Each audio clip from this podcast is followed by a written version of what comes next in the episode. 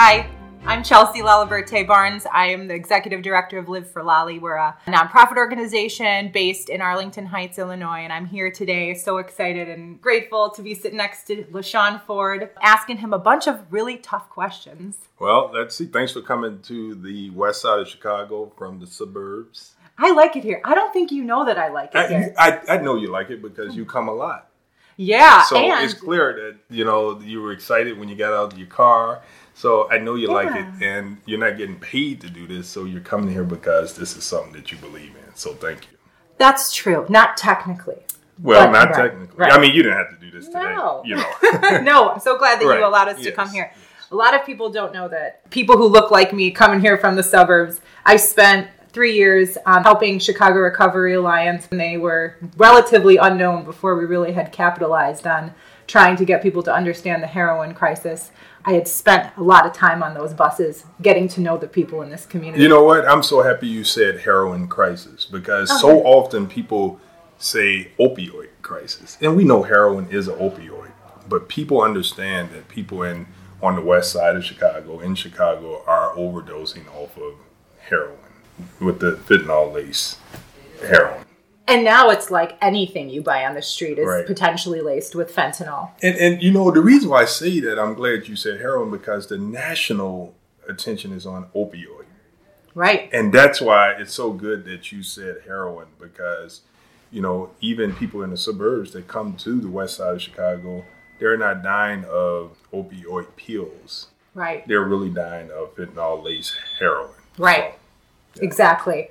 And that narrative needs to be completely reframed. Yes. And so one of our goals at Live for Lolly is to make sure that that happens because we have now completely shifted from a prescription pill Yes. frame and a white upper middle class suburban kid frame, much like my brother's story, to now it, anybody is affected in it. And it's been happening in urban communities where black and brown men and women are being affected by this at rates that the media is not showcasing. Right. So, so, but I'm here today and we'll have to do a quick apology to everybody because LaShawn's so cool. His office is bustling and it's really loud in here, Yes. but we're going to give it our all and just try to just carry on with the conversation. Yes. So I came here and you agreed to do this because I wanted to really address some tough topics. I wanted to address race.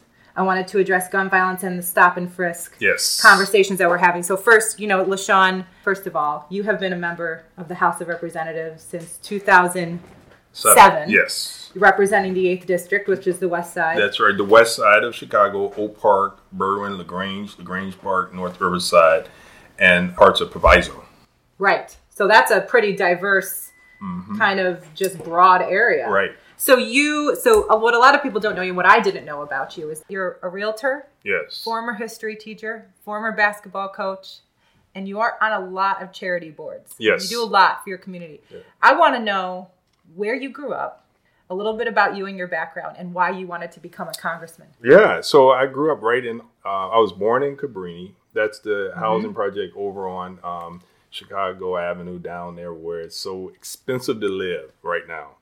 And then we moved right here, where we're at. So I moved here when I was two years old in the Austin community. So right over here at LeClaire and Chicago Avenue, just steps away from where we're doing this podcast and um, went to school right in this community, a Catholic school. Uh, went to Catholic high school. Went to the seminary for a year. Then I decided to be a teacher, a real estate broker, and then ended up being a um, a state representative. Wow. Yeah, And you've been a state representative almost 10 years now. yeah it's over ten years. It's um, it- almost twelve years. Okay. And what what has that been like, this transition for over the last Yeah. 10 years? What's that been like? it's different being a leaving the private life full time to work as a um, legislator because you don't have total control over the process. You don't have total control over the process of anything, but it's a little easier when you're writing checks to get things done in the private sector. And if you say you want to make something happen in the private sector, you write the check, you could do it. Well, in government, it's not that easy. And I think what we've seen with the current situations where we have a billionaire president, we have a multimillionaire governor in Illinois, they wanted to impose their agendas on on the electric, but they can't do it because people have check over the government. And so people have to realize that no matter how um, big um, President Trump is, no matter how strong um, President Trump is, and how strong the um, governor of Illinois is with their money, the people have more power than that money if they come together.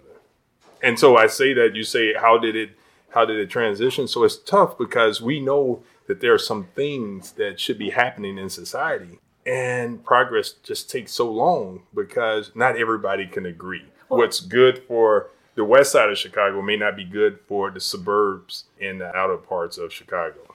But you represent the west side of Chicago. You don't represent the suburbs. Doesn't Yeah, mean you don't do. care. Yeah. Right? You represent everybody. I right? no, literally, my district is Chicago's Austin community, Oak Park, Berwyn, Lagrange, Lagrange Park, North Riverside, and Proviso. So we have a very diverse district, and the, the issues are different.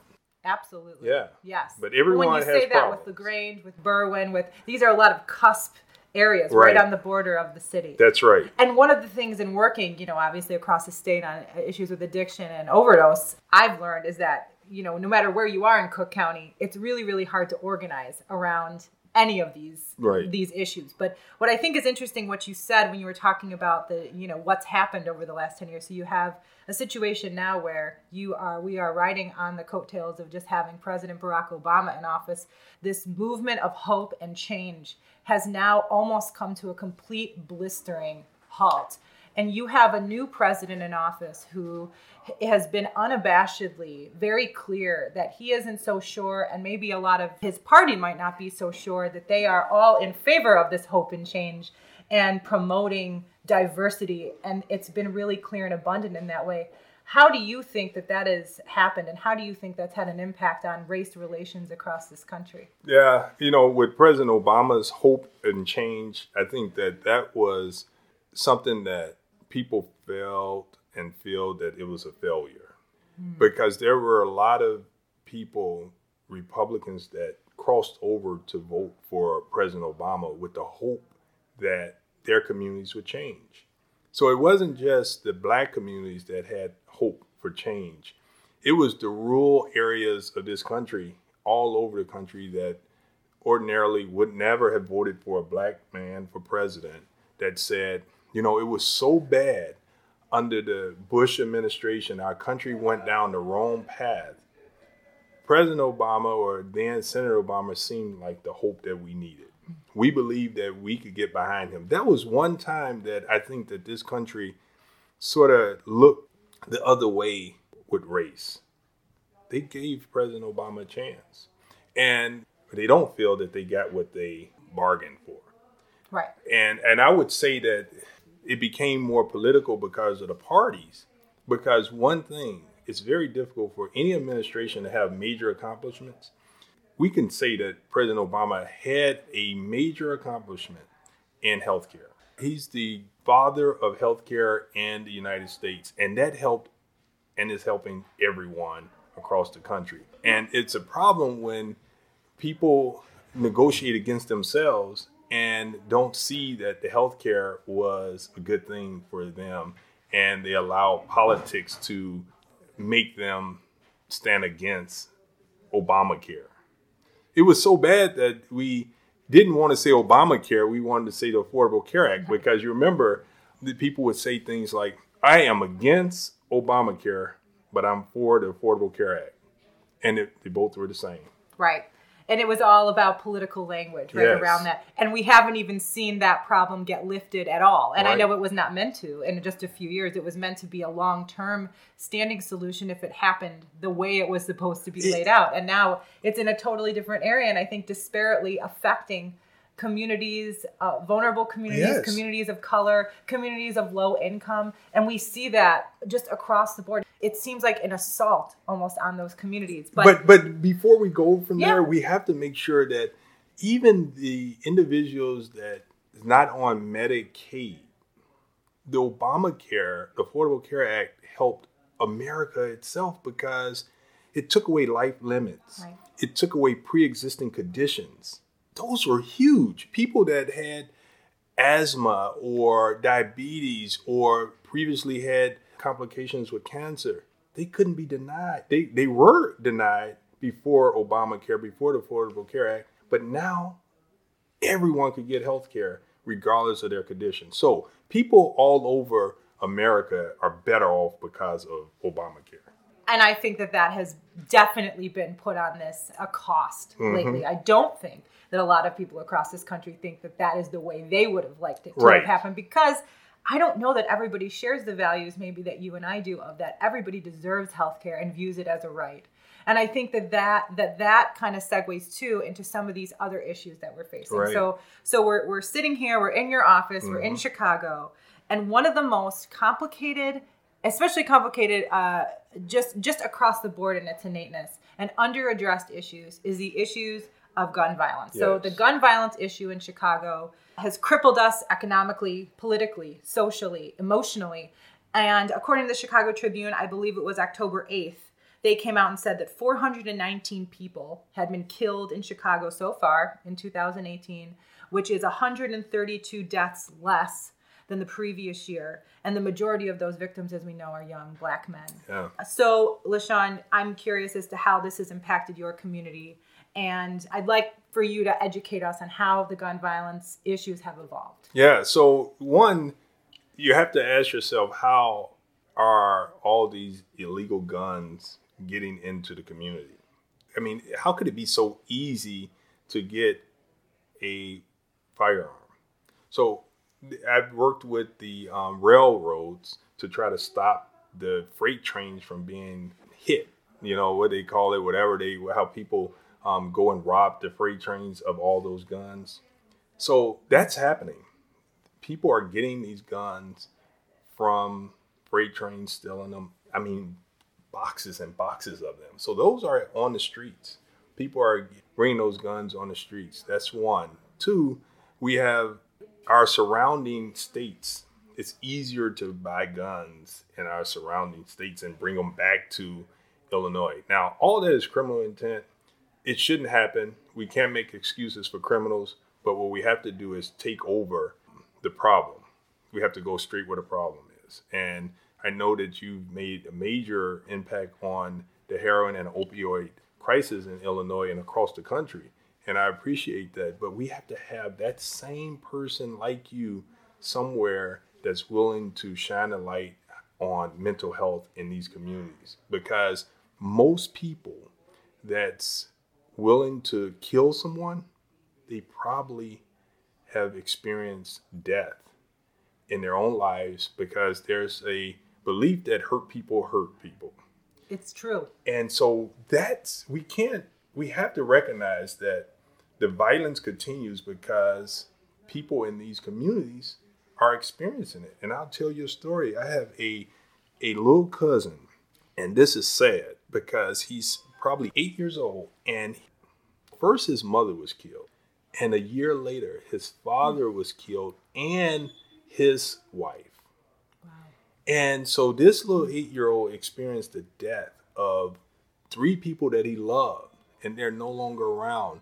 And so his birthday came, and the family asked him, What did he want for his birthday? And he said, A gun. Profound. So this is generational. Yes. This is happening in the way that that little two, three, four year old kids are seeing around them that this is the way. This, this is, is, the way, the way to go. Does that make it their fault? No, it does not. Right. So you have what I'm hearing you say is that there is a almost like a syndemic of mental health issues, cultural. Yes. Looking at who in the community is making the decisions about what you do with your life and viewing that and making it sort of idealistic, right? Mm-hmm. Like this is what I want from my life. And then you also have this issue of deep mental illness and addiction and it's all working together at the same time so i heard you would say you know you had mentioned that you know all the work we've done on heroin mm-hmm. and opioids it almost seems like what i'm hearing you say too is that if you're going to advocate you have to shift your focus you can't just do it the way that you've always done. Right. We have to change the entire model upon which we are choosing to address this issue. Yeah. You can't just one note it anymore. You have to really look at it holistically. And and I think that that's why I really appreciate this time to talk with you because you said to me, you know, how can a white person from the suburbs help? What can we do to help you in the communities that you serve? And right. I think that's so major because what we see and what I hear from constituents, I think that they are kind of happy with the help, but it's not really getting to the root because what we have, we have lots of nonprofits coming into the communities. They're leading the quote reforms or the the help that's being provided to the communities, and they have the communities working for them. They come with the agenda. Well, the communities that I represent say that we should be in charge of these programs because we know what's best. Mm-hmm. Stop letting them come into our communities telling us what we need. And for example, the reentry community. There are a lot of white organizations running reentry programs in the black communities.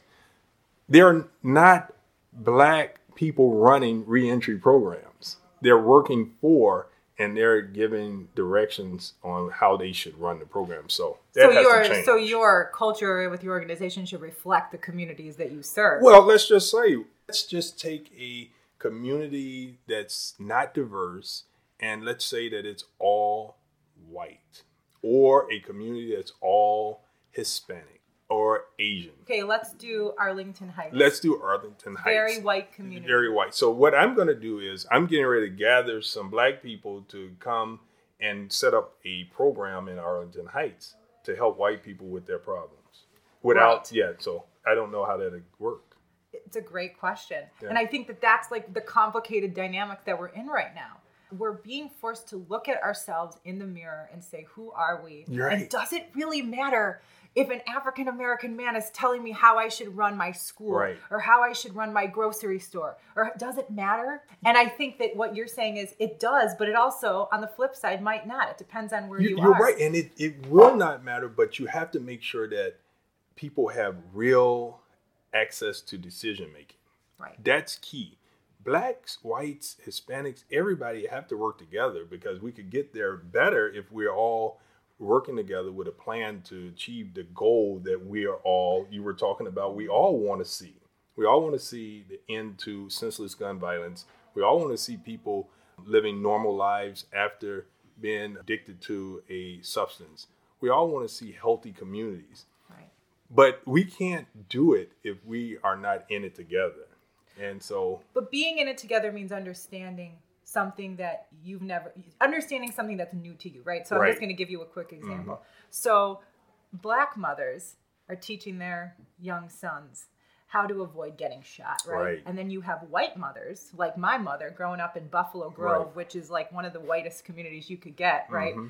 Teaching me and my brother about how to just avoid interacting wow. with police, right. right? So you have two totally different conversations about how people interact with law enforcement in general. So I'm curious, you know, based on that, what would you tell your daughter? Yeah. And what do you think mothers and, and fathers should be explaining to their kids about how this is happening and the lessons maybe they can learn from that? So that's a really good question. What I tell my daughter is life is hard and it's going to be difficult. Mm.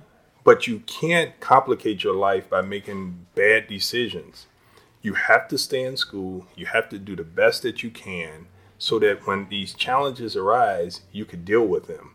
You can't throw yourself out of possibilities by not going to school, getting an education, being trained in something. That's so very important. And so, even with society being unfair, you have to fight and you have to make sure that you do everything to get what's due to you. And society owes black kids as much as it owes white kids. And so I think that black people, brown people, everyone have to demand those special gifts that God gave us. You know, life, sure. liberty, and the pursuit of happiness. Right. I think that that is so profound what you just said because I know that the conversation that my parents had with me was not about how to achieve X, Y, or Z. Mm-hmm. It wasn't about how to get out of adversity. It was about how to live your life day to day and be a nice person. Yeah. The adversity related issues didn't really come up. I mean, Right. it wasn't really until Oh, I think good. 2003, 2004, when social media really had this big movement that we started to actually see this kind of like op- like this obstinance Yeah. happen at these accelerated levels because it was like right in front of your face. Everything be- was so hidden still. You know what? You're right. I do have to tell my daughter that, you know, you're going to experience racism. You know, in fact, Wow. I ask her questions, and a lot of times because they're young, they don't understand what's happening to them, but it's happening. you know, and so you want to make them aware of what's happening in their lives and that way they could be able to deal with it. Right. And and she's and you know, that's our goal. She's at a school that's very, very diverse over in Oak Park, River Forest. So Great. that, that they, they just did a film or they're doing a series of things on that school. And so Starz doing a documentary on that school about racism. Wow. So it's a big deal. Wow. And that's what she's experiencing. You know, interestingly enough, I just did a training, a naloxone training for the Oak Park Library because they had a young man die of an overdose in their bathroom. Yes. I, I remember you did that. Yes. And we came in there and just provided them with naloxone. But I just thought that that was really interesting. That the first thing that they thought is, well, we got to fix this. Right. I thought, what a great, what a great move. I don't understand why we don't have why people are still dying of overdoses, especially at the same rate when there is naloxone out there and that it's preventable. You know? Well, why do you think that is? You know, because we haven't had more conversations like this, and people, even our healthcare providers, I don't think they get it yet. There's something to that that they don't get it. Well, also, let's take a look at how the media is portraying this still. That they are not covering the issues that are happening in the inner city of Chicago, where you have mainly black and brown men dying from overdoses who are between the ages of 45 and 55 Mm. in this community.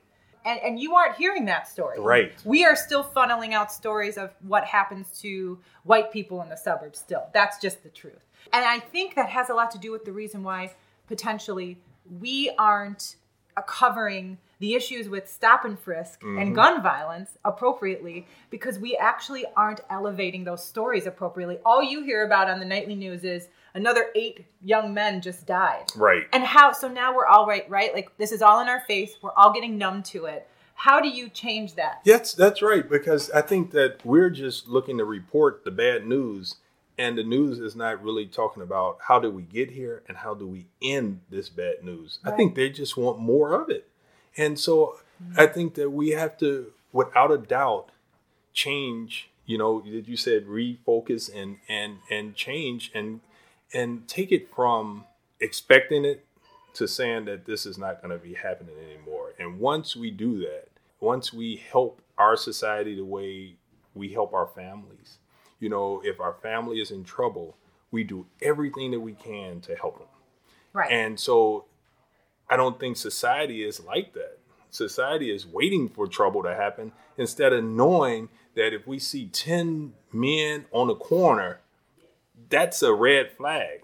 Right. That must be something that we need to go to to find out why are you standing on these corners? I mean, what's your life like? And- But it also seems to me, and, and I don't know how you feel about this, that nobody has really brought up an idea for how to end this. There Right, hasn't really been exactly. like like when you hear our governor and um and uh, JB Pritzker kind of going at it, you have these questions that come up, but no one will give you a straight answer like how do we fix this problem?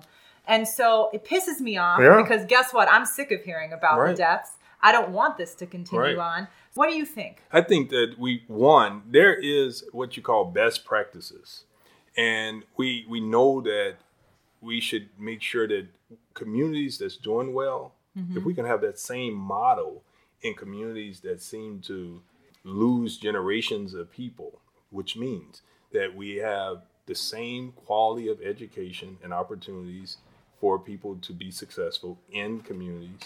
We have a healthy setting in communities where drugs are not as available, where guns are not as available, where safety nets are there. When kids leave, they could go to the park. They could go to the Boys and Girls Club, or they could just stay at their school until seven or eight o'clock at night because there's just so much going on. That's not happening in communities where violence is high.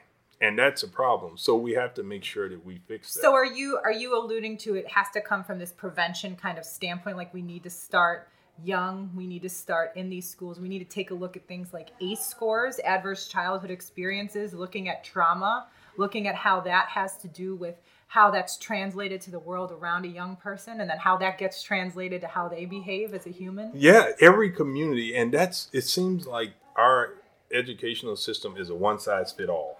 You're right. And so when you have a community like Arlington Heights that has not experienced the same trauma Right. you can't expect for the same model to work in Austin, in Lawndale, in Englewood, because you have to deal with the problems that these communities have created. For instance, you know, if you're from Arlington Heights and you are addicted to heroin and you go to a treatment and you come home, you're probably going to have a better chance at recovering. Maybe. Maybe, but guess what? Probably, but it's going to be much better than coming back to Austin or Englewood, where heroin is right outside your door. And there's not much else opportunity, right? So you're right. Like at least in Arlington Heights, you know you have a place to go. You know that there's opportunity for you. You know there's access. And it's going to be harder to get the heroin.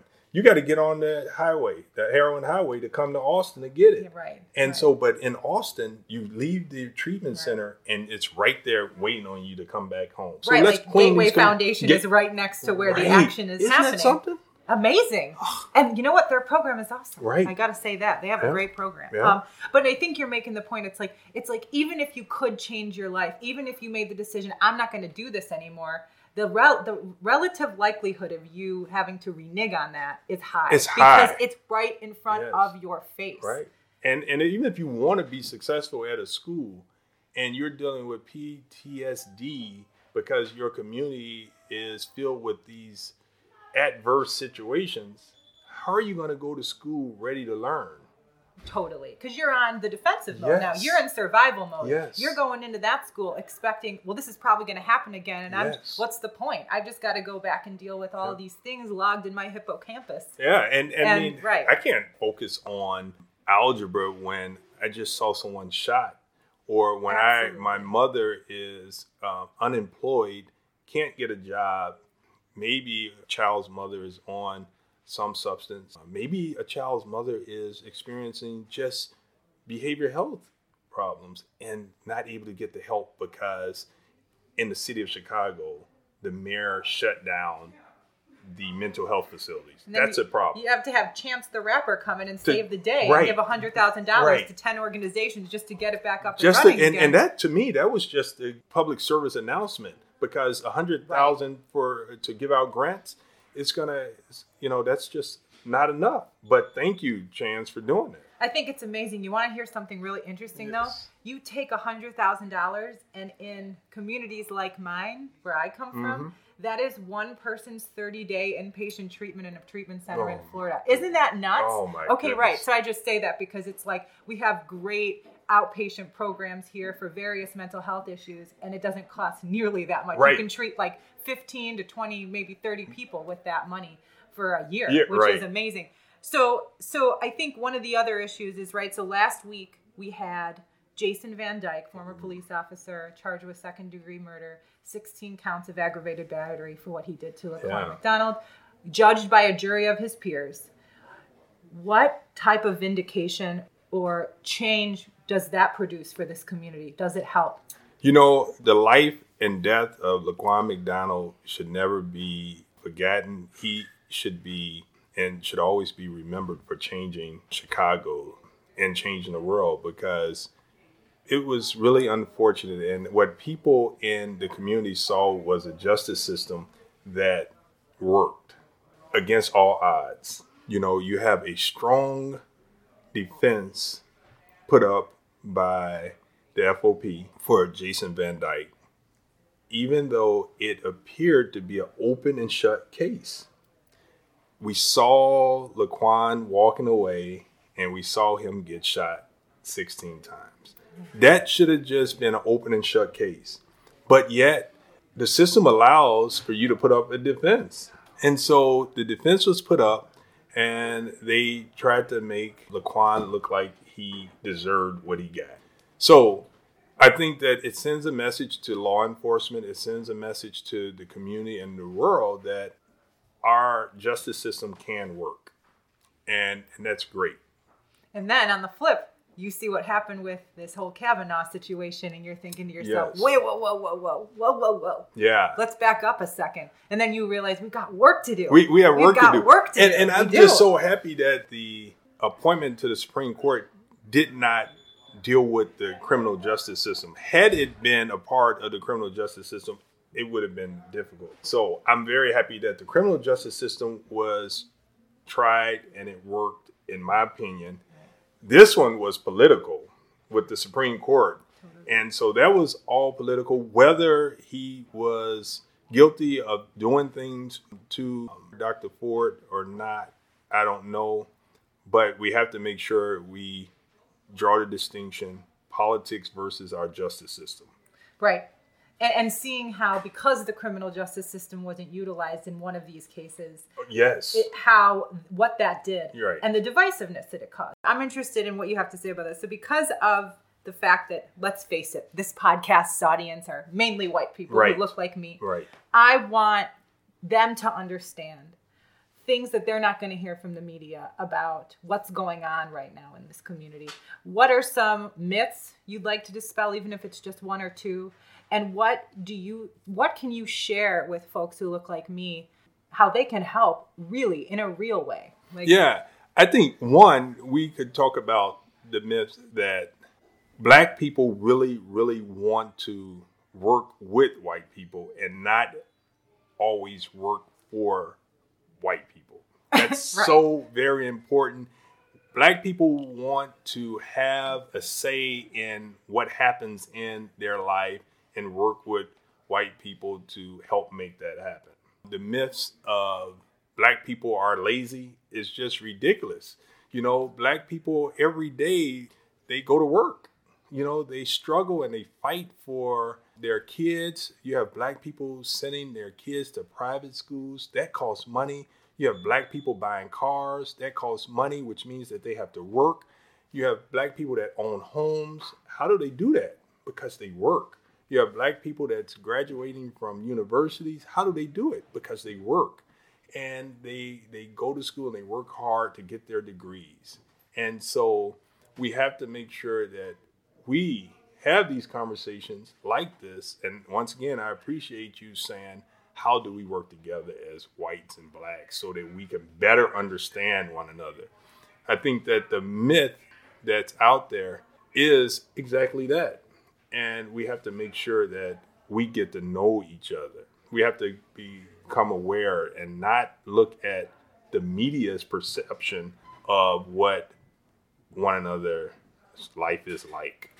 as you're talking, it's becoming profoundly sad to me that we have to teach ourselves basic facts about people just because they don't look like us. Right. It's so profound and how we've been duped in a way by the party rhetoric, by the media, by all these different kinds of exposure. Not to place blame on the media because I think that their motivation a lot of the time is ratings. Yeah. As, but but you have this back to the basics. We must start somewhere else Yeah. and and it and it's profound to me and i and how interesting black people want to work Oh, with yes. white people Yes. not for them Right, so right, simple right. like what you know but i think what i'm hearing you say is we need to include the people We are need to trying to help You know, and the myth of if I see a black person, I should be afraid. oh I mean, that's something wrong with that. I mean, it is something wrong with that we judge the book by the cover. And that's dangerous for people that do it because the person that you think might hit you over the head may not be the one that's going to hit you over the head. That person could save you. And the other person that you expect to be your protector could be the one that harms you. And so, that being said, hmm. we have to make sure that we protect ourselves by being fair in our thinking and not judge a book by its cover. You know, it's unfortunate. Even me, as a state representative, and I could have on a suit, eh, still there is still some bias towards me. Right. Like there's got to be something going on. Like Yes. you're corrupt Right, in some way. right. But you know what's interesting though, and I think this might be just ingrained in me, and I think we have to recognize too that a lot of this like white privilege stuff, these prejudice, this prejudice stuff comes from a lot of the way we're trained. So as I was driving down here, I locked my car. Yeah, Okay, I did because that's how I was trained to lock you as down. a white girl from the Right, suburbs to right. lock my car and protect my stuff, Right. protect my things in an environment where See, it's questionable. now Does I'm that glad- make me racist? that doesn't make you racist. It makes you sort of vulnerable. Because if you don't lock your doors everywhere, you're vulnerable because where you could get hurt because you put your guards down is where you might get hurt. Well, I do lock So them lock everywhere. them everywhere. But was the reason that I did it different from the reason I might do it by my office or my house? I don't know. I'll If you if you now you have to watch it and see if you lock them everywhere then you didn't do anything differently. yeah, But if you lock them deliberately because you were moving into an area, then I can't say that it's bad because crime happens around here because you have a high unemployment. Certainly. And right. so there's a chance that something could happen to you. But that same possibility can happen anywhere. oh yeah, there was a guy down the street from my house the other day who killed four people. See? I know, Right. right? So exactly. So that's what we have to recognize. But if we don't ask these questions Right. and have these discussions, we are never going to get it. right. I- And we're never going to get it. And you have to tell white people we have to do everything to to work and help our brothers and sisters of different persuasions. Your life is going to be better when your brothers and sisters of different races' lives improve. So if I'm living my best life, everyone's living their best life, your life is going to be improved. But if you are allowing the top 1% that's controlling the narrative with all the money to divide us based on race, we're all going to fail. And because that's what's happening. It's the money people that's putting the divide with racism and guns and things like that when we're all struggling to survive and have that happy life. Right. So maybe the lesson there is do your due diligence when you're actually voting. Yes. We have an election coming up, Yes. midterms. Yes. It's going to be insane. You But, know, yeah. I have I have a prediction that's probably different. I, I would say that it appears that the Democrats are poised to win the mansion back um, from Rauner, but I think that if JB doesn't do something to mobilize the black community and get the vote out, I believe that we can have a second term of Rauner. Yes. Because what I'm seeing from all of the conservative podcasts Yeah. I listen to, because I have to, right? Right. In order to be informed and understand how to do policy. work. Right. I don't know it's going to be that easy to sell people outside of the city on that, That's right. or even some people inside of the city. are people coming out? I mean, I don't know if the Republican Party is going to throw the baby out with the bathwater based on Rauner's position on abortion. You know, he signed the bill, Right. but the question is, are they going to give, are they going to stay at home or are they going to come out and make sure the Republicans win? I think the Democrats are expecting Rauner's base to be gone. Mm-hmm. And if that's the case, then Rauner will lose. But I'm thinking that the Republicans are playing footsie with uh, Rauner, and they're going to um, come out and vote. We should never undermine them just because we're hearing that the Democrats are fired up. We Right. should never, Right. ever rest on those laurels. Well, I hope you guys do rest. we will. We will. and I hope you guys rest. As a Democrat, I I'm hoping that the Democrats win, and as Yeah. Republicans, they're hoping that the um, Republicans win. And I know you're um, nonpartisan. We believe at Live for Lolly that all people deserve their rights to be heard, that their rights to be met. We believe that drug users have rights. That's right. And and they do. Is Because they're do people. They're not just drug users. They're people. I mean, come on now. Is there a Bill of Rights for um, addiction? A Bill of Rights? I don't know. There you go. Now you you can um, work on that. That's a really good point. Like, what is what are the rights? So there's a great union down here called the Drug Users Union, Right. and we're and you know with without them, we don't know that things like you know needle exchanges Right. and methadone and safe consumption sites. God forbid I even bring it up because it seems like every time I do, I get accosted. Yeah. Um, might work because they're Harm telling reduction. us that it works. Yeah, harm, harm- reduction. yes. And there's harm reduction with gun violence, Right. with all these other issues too. Why are we ignoring these things that need to happen? So, So, so, I think that that's you, gonna the- you want to do a bill of rights for um, this? I can. Will you help I'll me? work with you. Okay. So I have a question so that Yeah. they know there's this there's something called naloxone. Yeah. Sure. And people, everyone should have it like a smoke detector in their house. What's the new point that we're trying to get out about naloxone? that if you don't have a pulse, you can't recover from an overdose. Don't be afraid of naloxone. We Yeah. passed lots of laws to make it very Yeah. able for you to have it. so I think the last thing that I think, if you know someone that's addicted to a substance like heroin, you should have a kit. And the Surgeon General came out actually a couple months ago and said that everybody should actually Yep. have naloxone on them because you're more likely to encounter an overdose right now than you are will, likely to encounter um, a fatal car crash, a suicide, a homicide in this country. We should all be carrying it. And so I do encourage that. I know you don't think you should, but you know, in order to change the tide of this, we all have to be working together to save lives. And that means stepping up for your fellow Yeah. man, brother, or sister to do that. Yep. But you know, you're the first one to teach me about naloxone. Just so I you know. know. you're the I'll take first credit one. for that. Yep. All right. Thank you for accepting it and Yes. calling attention to the issue. And LaShawn, it was so good to Oh, talk to it you. was great. I learned Thank a you. lot. I always learn a lot yes. from you. But but I'm telling you, this is so very important that we have these conversations and we join forces as a humane society to make sure that we fix the problems for our brothers and sisters. absolutely, absolutely. And party should never come in place of that. Party, race, or beliefs should never come in the way of humanity. No. It's, it, it goes against everything that both parties stand for, Right. actually. Right. So, all right, cool. Well, All thank right. you for Thank being you. so honest.